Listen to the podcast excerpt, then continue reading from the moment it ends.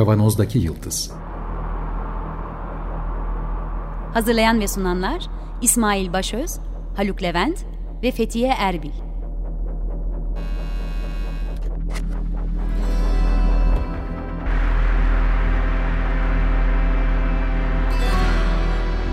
Bugünün penceresinden geleceğin ayak izleri. Merhabalar, Açık Radyo'dayız. 95.0 Kavanoz'daki Yıldız programında sizlerle beraberiz. Geleceğin ayak izlerini sürmeye devam ediyoruz. Bugün programımızda üzücü bir haber aldık. Bunu e, bu, bu programı kaydettiğimiz gün, yani sizin dinlediğinizden iki gün önce kaydediyoruz biz programı ve bugün e, bir meslektaşımızın Konya'da silahlı bir saldırıya maruz kaldığını ve vefat ettiğini öğrendik. Doktor Ekrem Karakaya'nın hastanede görev başında silahlı saldırı sonucunda vefatını öğrendik. Yani çok söylenecek de bir söz bulamıyoruz. Söyleyecek de bir söz bulamıyoruz açıkçası. Çok üzüldük. Yani ailesine sabır dilemekten başka yapacak bir şey yok. Hani ders çıkarmak keşke mümkün olsa yani en büyük avuntumuz bundan sonra böyle şeylerin yaşanmayacak olması olurdu. Ee, ama ne yazık ki yaşanıyor. Evet. Ee, zorunlu hizmetini yaparken ben Cizre Devlet Hastanesi'nde yaptım, Şırnak'ta. O sırada Antep'te yine sanırım zorunlu hizmetini yapmakta olan e, oradaki bir hekim arkadaşımız bu sefer bıçaklı saldırıda hayatını kaybetmişti. Onu andığımızı hatırlıyorum. Hani bu son olsun dediğimizi hatırlıyorum. Arada çok sayıda saldırı oldu tabii ki tekrarlanıyor olmamasını umut ediyorum. Bu üzücü. Genç genç hekimler için çok üzücü. Yani biz tabii ki üzülüyoruz ama bir şekilde bu ülkeye tutunmak, kendi insanımıza yararlı olmak, hem hekim olarak hem akademisyen olarak e, faydalı olmak için terazinin hani motivasyon açısından hala bir ağır çeken tarafı var bizim için. Ama gencecik hekimlerin, hekim adaylarının e, küsüp ülkeyi terk ettiğini, TUS'a hazırlanmadıklarına tanık oluyorum. Yani Türkiye'de ilk 200'den, ilk 300'den giren en en en zeki, en çalışkan, en donanımlı gençler TUS'a hazırlanmıyorlar şu anda. Onun yerine Almanca derslerine gidiyorlar. Onun yerine başka işte sınavlara hazırlanıyorlar. Ee, bu çok üzücü. Bu çok kolay vazgeçilebilecek bir şey değil. Yani bu, bu gençlerden vazgeçemeyiz çok kolay. Evet, hem geleceğe dair ciddi bir umutsuzluk bir karamsarlık veriyor. Aynı zamanda da görev sırasında güvensizlik hissi de hekim arkadaşlarımızın yaşadığı çok kötü bir durum gerçekten. E, bir de büyük bir haksızlık hissediyoruz. Yani hekim olarak söylüyorum ben bunu. Çok çok büyük bir adaletsizlik ve haksızlık olduğunu düşünüyorum. Bir öfkemiz de var bir miktar tabii. Biraz önce konuşan Doktor Mustafa Seçkin idi. Geçtiğimiz haftada program konuğumuzdu. Biz dönelim programımıza müsaadenizle e, sevgili dinleyenler. Bernis Sütçübaşı ve ben İsmail Başöz buradayız. Programın sunumunu birlikte yapacağız. Sorularını birlikte soracağız. Program konumuz yine geçtiğimiz hafta olduğu gibi nöroloji uzmanı Doktor Mustafa Seçkin bizimle. Tekrar hoş geldiniz. Hoş bulduk. Hoş geldiniz hocam. Hoş bulduk Bernis. Geçtiğimiz hafta demans şemsiyesi altında Alzheimer ve benzeri hastalıkları içeren e, beyindeki değişiklikleri e, ne tür e, klinik ve biyolojik değişiklikler olduğuna dair sohbetler etmiştik. Bu sohbetin aslında temeli yine geçtiğimiz hafta belirttiğimiz gibi sağlık programı değiliz. Daha çok teknoloji bilim gelişmeleri üzerinden konuşuyoruz. Gerek tanısında gerekse ön tanı, erken tanısında teknolojik yöntemler nasıl kullanılacağına dair bir giriş yapmıştık yapay zeka ya da artık kenara bırakılmış bir şekilde machine learning ya da öğrenen makine, derin öğrenme bir sürü isimleri var. Yani o kadar hızlı ilerliyor ki isimlerin hızına bile yetişemiyoruz artık. Ee, yardımıyla gerek tanıların daha doğru konulması gerekse de erken tanı açısından bu yapay zekanın öğrenen makinenin bize nasıl yardımı olabildiğine dair bir takım çalışmaları paylaşacağız. Bir, öncelikle bir şey sormak istiyorum Sayın Hocam. Erken tanının bize bir faydası oluyor mu, olacak mı? E, ya da hani şu anda var mı ya da olacak mı önümüzdeki zamanlarda demans, Alzheimer ve benzer hastalıklar için? Ee, şu anda var. İleride daha da fazla olacak. Ne var? Ee, yani, ne yapabiliriz? E, şimdi Lancet'te yeni bir e, makale yayınlandı.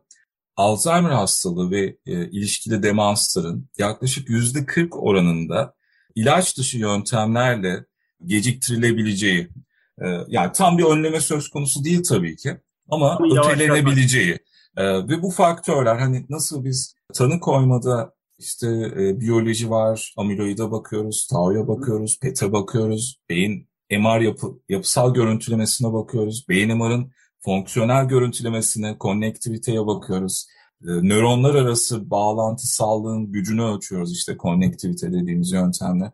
E, bunlar nasıl e, tanı koymak için elimizde veriler ve bu verileri işte machine learning, makine bunu öğreniyor, bilgisayar öğreniyor ve bu verilerden yola çıkarak bize e, Alzheimer riskimizi söylüyor. E, genetik de bunun içinde. Genetiği de koyalım. Yani bunların her biri işte bizim için önemli parametreler.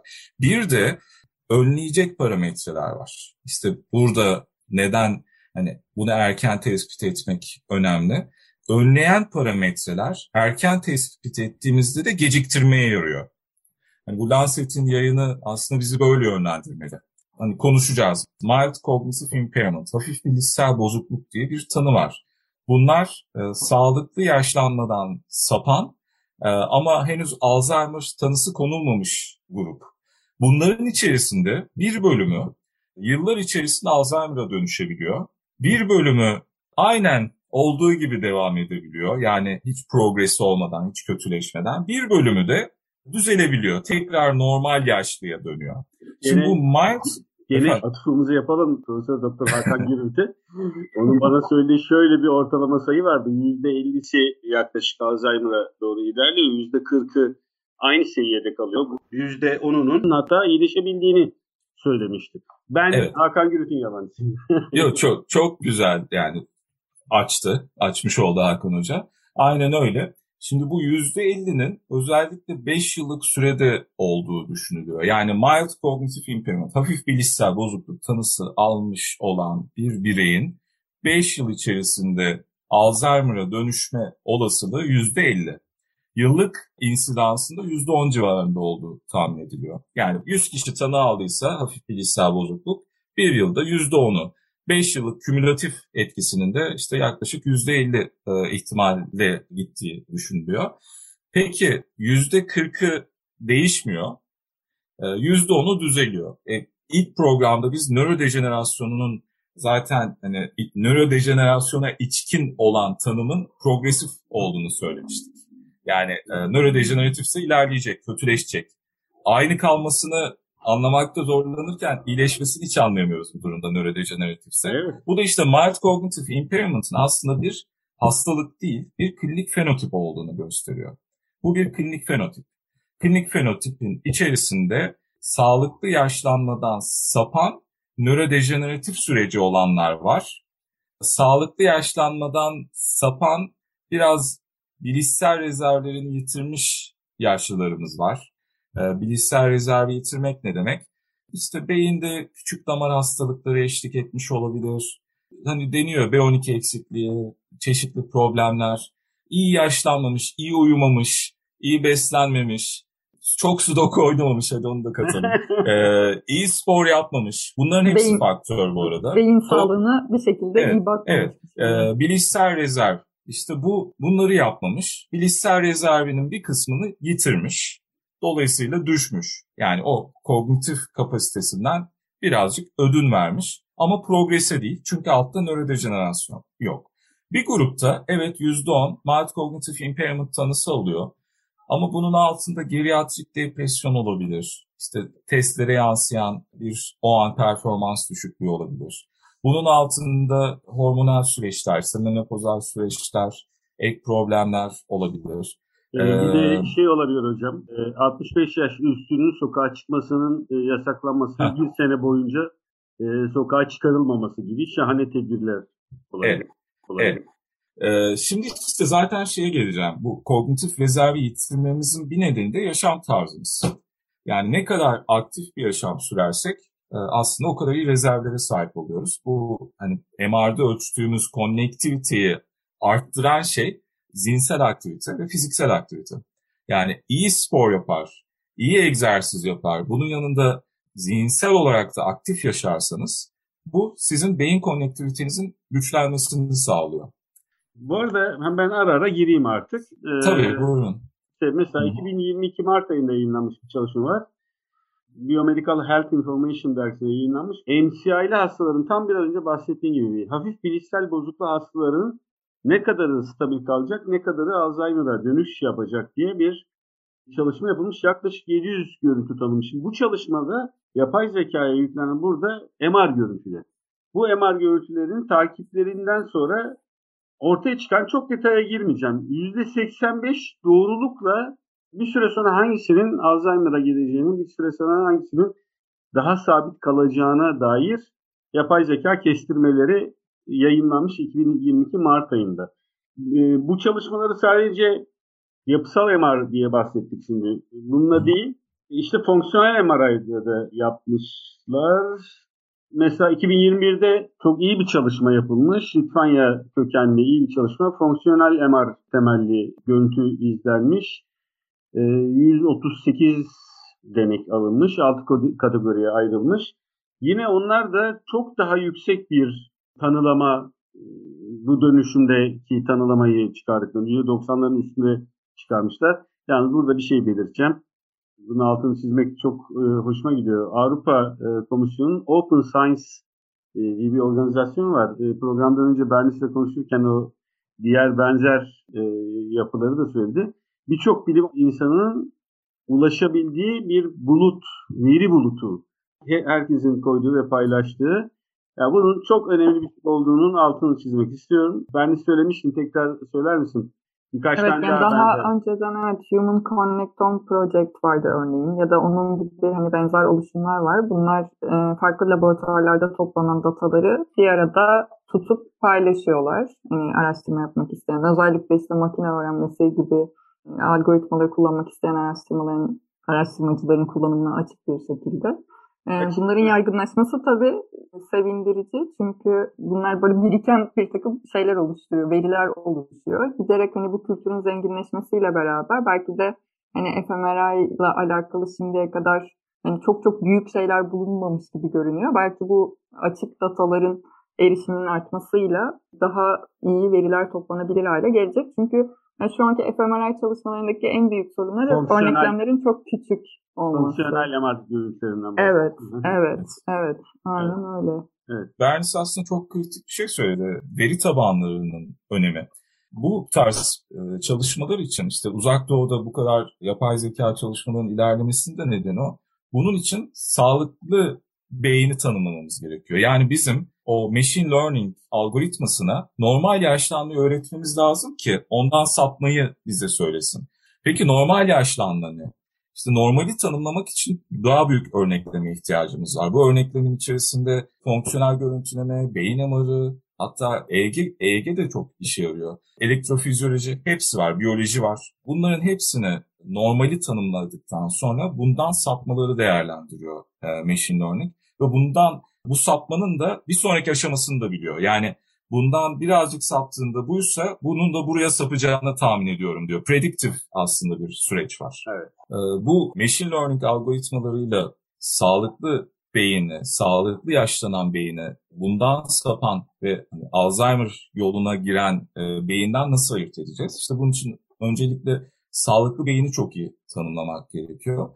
Ee, ve bunun içinde son zamanlarda sağlıklı beyin yaşlanması ya da sağlıklı kognitif yaşlanma, healthy cognitive aging böyle bir kavram var. Çünkü her organın aynı hızda yaşlanmadığını biliyoruz artık.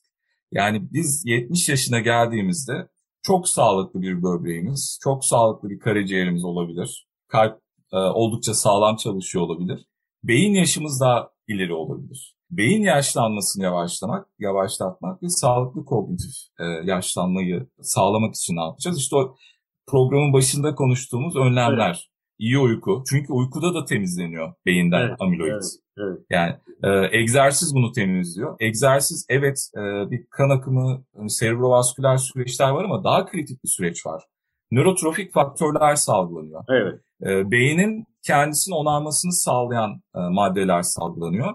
Ve bunlarla beraber kişi e, aşağı yukarı 65 yaşına kadar 60-65-65 yaşının kritik olduğu düşünülüyor. Bir plato çiziyor kognitif kapasite anlamında. 65 yaşından sonra kognitif kapasitemizde hafif bir düşme başlayabiliyor. Bu kognitif kapasiteden hafif olan düşme normal her yaşlılık sürecinde olan herkesin yaşayabileceği bir şey. Buradan biraz saparsa bu hafif bilişsel bozukluk. İşte buradan biraz daha saparsa da demansa doğru ilerliyor. Şimdi bu aşamada e, hafif bilişsel bozukluk aşamasında beyin MR'ı hacimsel olarak normal olabilir. Hatta ince bir ölçüm yaptığımızda da e, kortikal kalını ölçtüğümüzde de anlamlı bir küçülme olmayabilir kortikal kalınlıkta. Genel volümde de küçülme olmayabilir. Peki hiç mi yapısal değişiklik yok? İlla ki F, fMR'ya yani fonksiyonel MR'a mı mahkumuz? İlla Bernisi'nin mi bakacağız? Aslında öyle değil. şaka, yap şaka yapıyorum bu arada. Fonksiyon MR çok kıymetli. Çünkü orada yani, nöronal aktivitenin işaretlerini görüyoruz ya da. Yapısal MR'da artık bir yeni nesil görüntüleme var. Yani sadece kabaca hacim ölçmüyor. Nöronların şeklini bir anlamda değerlendiriyor. Yani mikro structural, mikro strüktürel e, ölçümler yapabiliyor yazılımlar aracılığıyla. Yani görüntüyü yüksek çözünürlüklü görüntü alıp bir anlamda biz senin nöronların boyunu kilosunu ölçüp işte bu e, demansa gidiyor diyebiliyorken şimdi ne kadar yakışıklı olup olmadığını, şeklini şemaline bakıyoruz. E, bu microstructural görüntüleme pahalı yazılımlar ve rutin kullanıma sokmak biraz zaman alacak. Çünkü burada cihaz aynı cihaz. Yani aynı MR'ı kullanacağız ama yazılım e, farkı. Fark, yazılım evet burada farkı e, getiren şey yazılım oluyor.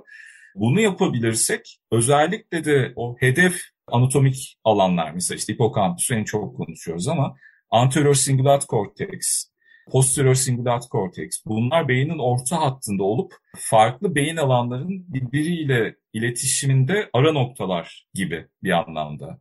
Ve mesela anterior cingulate cortex'te van ekonomo nöronları diye bir nöron tipinin en çok burada olduğu gösterildi. Niye önemli? En uzun aksonlara sahip nöronlardan bir tanesi. Yani beynin diğer alanlarıyla olan iletişimi sağlıyor bir anlamda. Başka bir yere bir pencere açmak istiyordum. Süper yaşlılar, super agers diye bir grup tanımlandı. Süper yaşlılar 80 yaşın üzerinde olup 50 yaş e, civarında e, olanlarla aynı bellek kapasitesine hatta daha iyi olanları da var. E, sahip olan kişiler.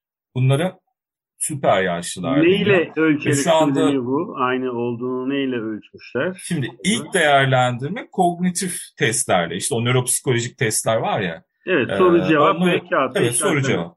Ve kognitif olarak onlardan yani 50 yaş grubundan daha kötü değiller.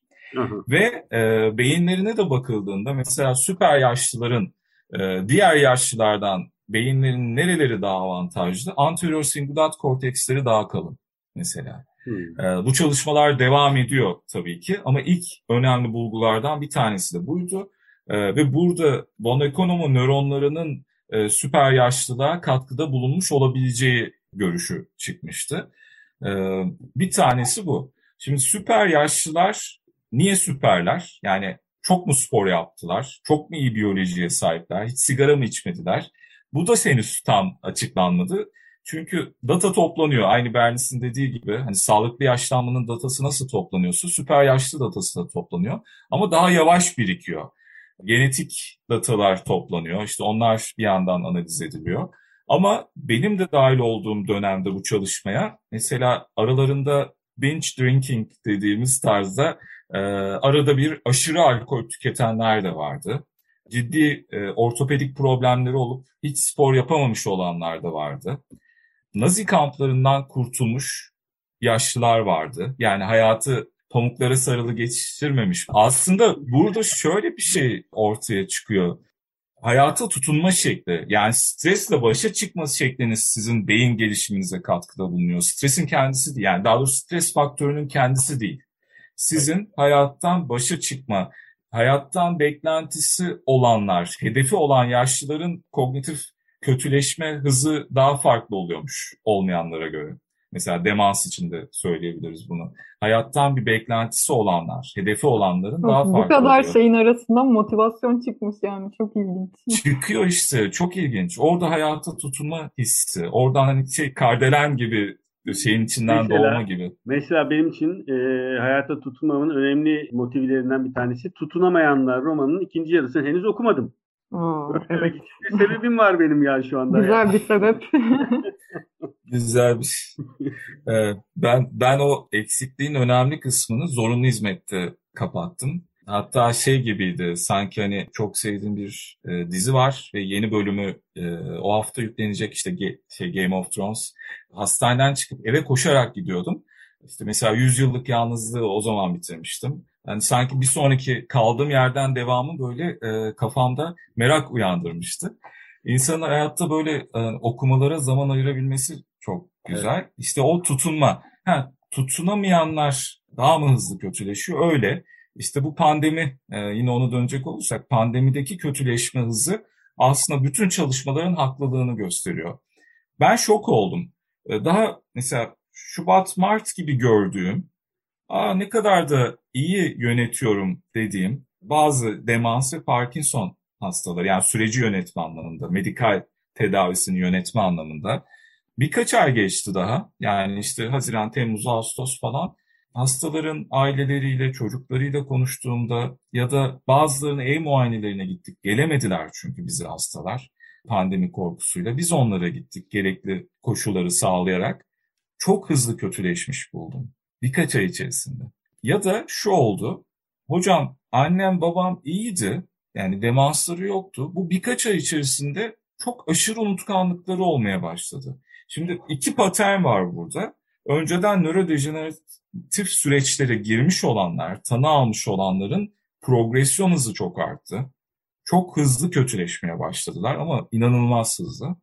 İki, hiç demans tanısı almamış olup da o hani mild cognitive impairment hızını şey aşamasını böyle bir hızlı bir şekilde geçip demansa girenler oldu. Hani diyordum ya 5 yılda falan %50. Neredeyse pandemi bitmeden daha önce mild cognitive impairment tanısı almayanlardan bile demans olarak bana gelenler oldu. Hafif bilişsel bozukluğu almadan bile Evet, evet, e, evet. demans çıktı. E, bu Aslında o onu o arada yaşamış oluyor e, Evet. şey pandemi sürecinde yaşamış oluyor. İşte pandemide ne yapmadıysak o doğru. Bu burada tabii anlamda ki da o çıkıyor. Psikolojik değerlendirme, depresyon ya da anksiyete e, bunların Tabii. da çok karış, karışacağı ortada öyle değil mi? Şöyle e, oradaki en büyük stres beyinde steroid hormonların e, miktarını arttırıyor. Stres hormonları ve bunların hipokampüsü harap ettiği mesela fare deneylerinde de var. Farelere işte zaten ben bu fare deneylerini bilmiyorum. Bernis sen yine burada ne diyeceksin? E, psikolojide de çok yapılıyor. E, zavallı hayvanlara nasıl stres yükleniyor bilmiyorum ama stresli olan farelerin kan kortizol düzeyleri artıyor ve hipokampüslerinin daha küçüldüğü gösteriliyor. Evet? E, Şimdi benzer şey bizim için de geçerli. Evet böyle bir etkisi var stresin Hı. ama burada Bir de olay sadece pandemi- stres değil. Pandemide tabii bir de şey vardı herhalde. O kadar uzun bir belirsizlik dönemi var ki. Yani belirsizlik demek tüm canlılar için herhalde stresin en çok tavan yaptığı Ama orada durum. stres değil sadece sıkıntı.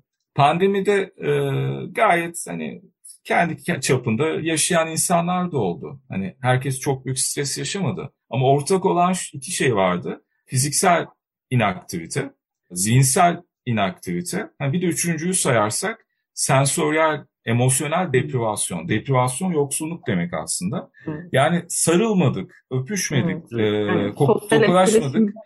Evet. Hani bu-.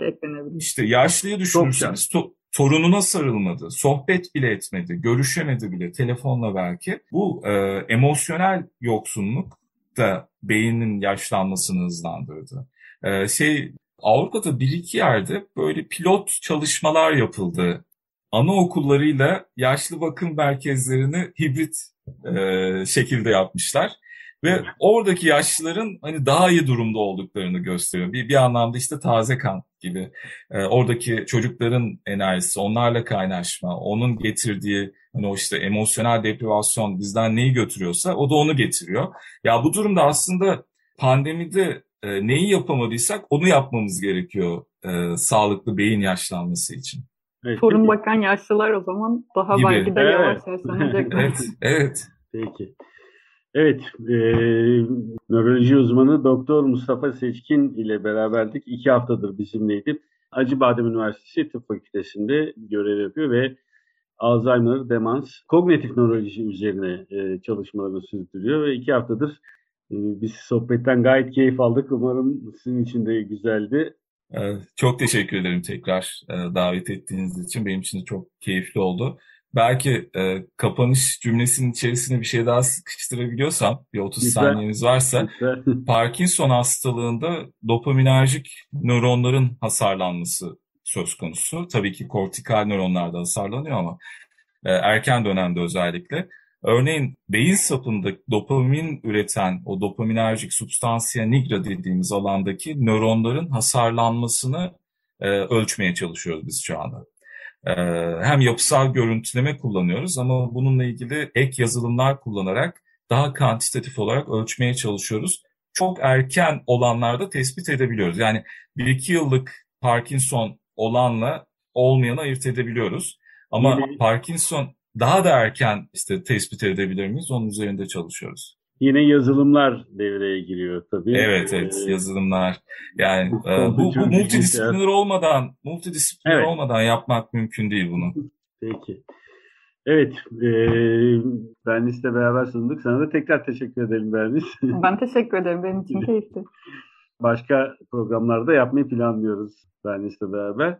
Ee, ben İsmail sizlerle beraberdim. Bu haftalık programımız bu kadar.